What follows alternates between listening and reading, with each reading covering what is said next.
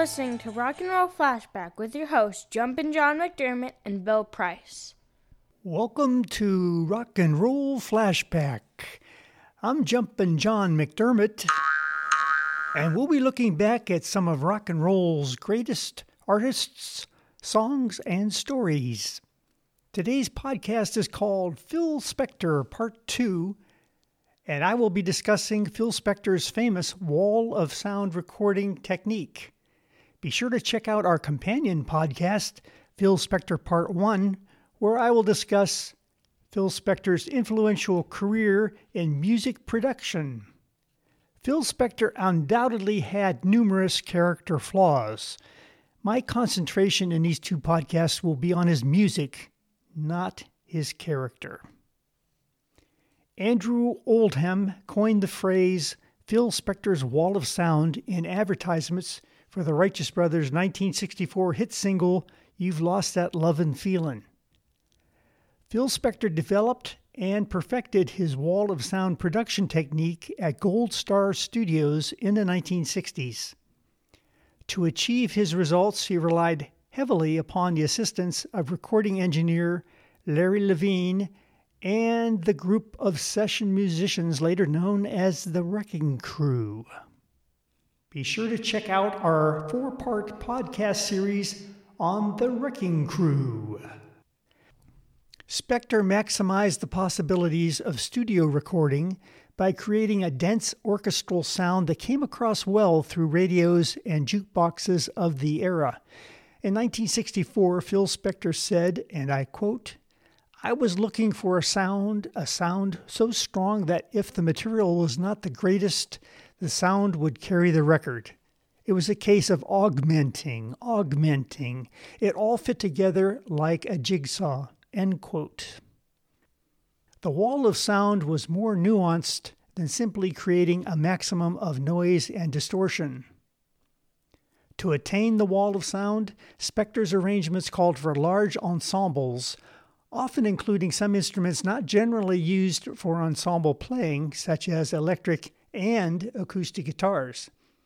He also would incorporate an array of orchestral instruments like strings, woodwind, brass, and percussion, not previously associated with pop music. He used a layering method where he had multiple instruments doubling or tripling many of the parts to create a fuller, richer tone. This production technique involved the overlapping of dozens of separate tracks with five or six guitars, three or more pianos, drums, bells, strings, and more. As an example, Spector often duplicated a part played by an acoustic piano with an electric piano and a harpsichord. When they were mixed well enough, the three instruments would then be indistinguishable to the listener. Additionally, he incorporated reverb and echo chambers to create an overwhelming aural wave. The combination of large ensembles with reverberation effects also increased the average audio power in a way that resembles audio compression.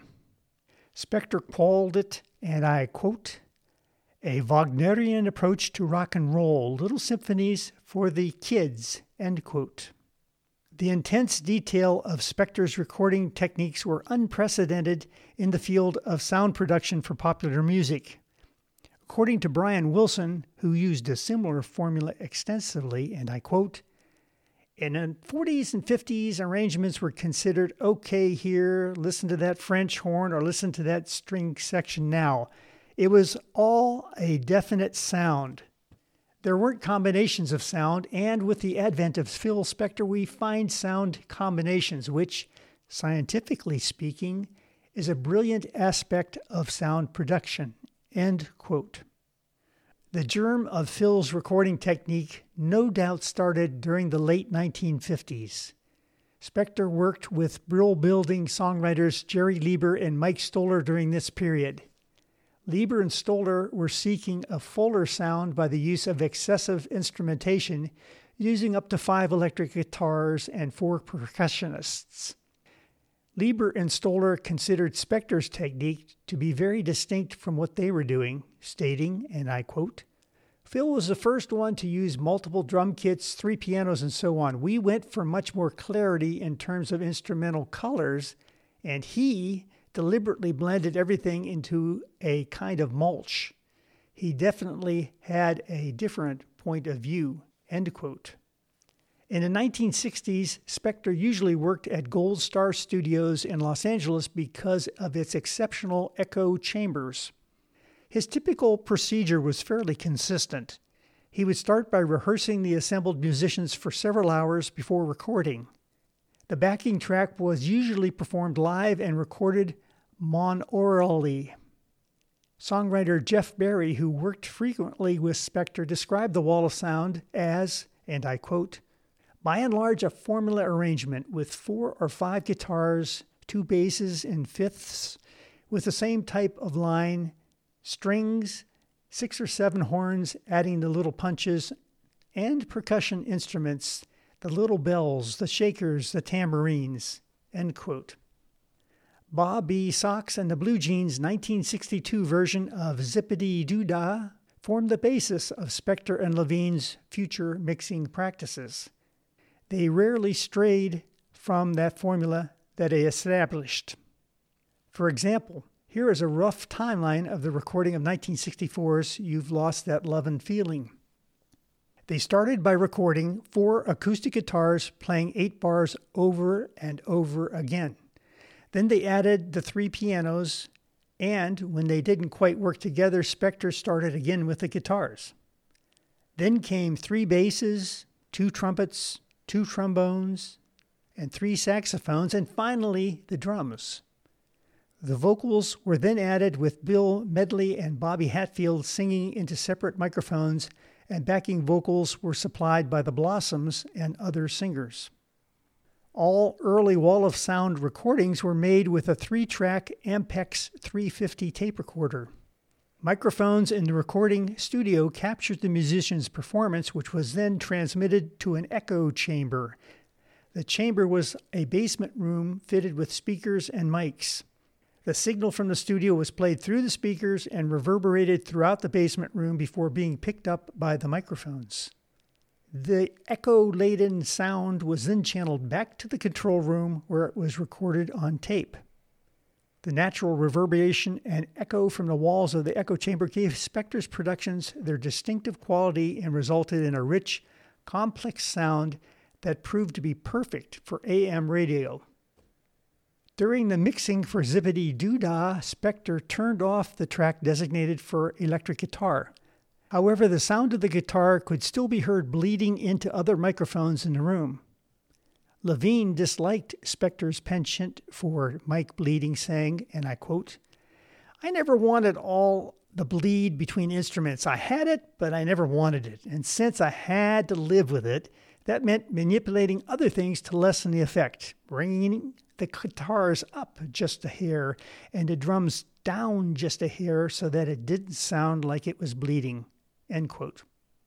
Despite the trend toward multi channel recording, Spector was very opposed to stereo releases. Phil claimed that stereo took control of the record sound away from the producer in favor of the listener.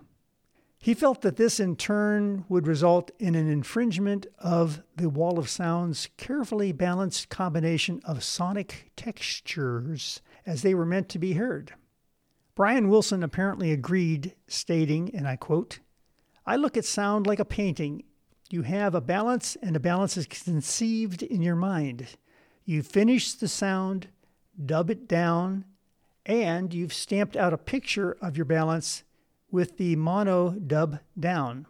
But in stereo, you leave that dub down to the listener, to his speaker placement and speaker balance. It just doesn't seem complete to me. End quote. It has been inaccurately suggested by critics that Spector's wall of sound filled every second with a maximum of noise. The previously mentioned Righteous Brothers single, You've Lost That Lovin' Feeling, stands as an example of a Spector production with open spaces, contradicting the criticism of the wall of sound being pure noise. Certain records are considered to have epitomized Spector's wall of sound. On July 29, 1963, Spector produced the song Be My Baby at Gold Star Studios in Los Angeles. The song was arranged by Jack Nitzsche and engineered by Larry Levine. The recording of Baby was believed to have been Spector's biggest production up to that time. The session was the first time that Phil recorded with a full orchestra, and the song is regarded as the perfect example of his wall of sound recording technique.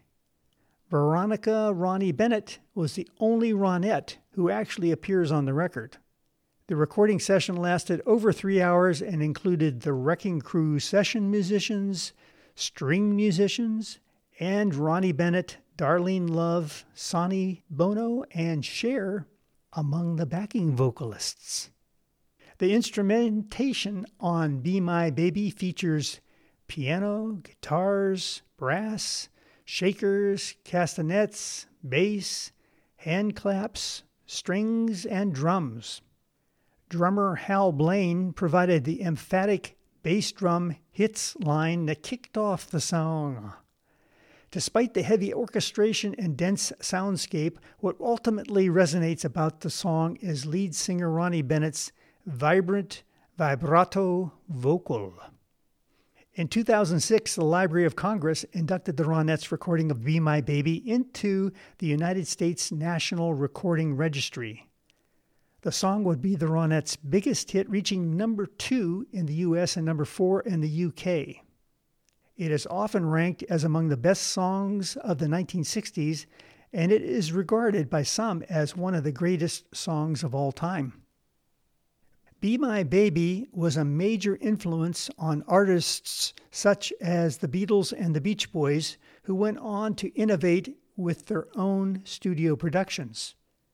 Brian Wilson first heard Be My Baby while driving and listening to the radio. He was so amazed by the song that he pulled over to the side of the road in shock at what he had just heard. Wilson has always maintained that Be My Baby was the greatest record ever produced. Spector believed that his production of Ike and Tina Turner's River Deep, Mountain High was the summit of his wall of sound productions. George Harrison agreed. Harrison called River Deep a perfect record from start to finish.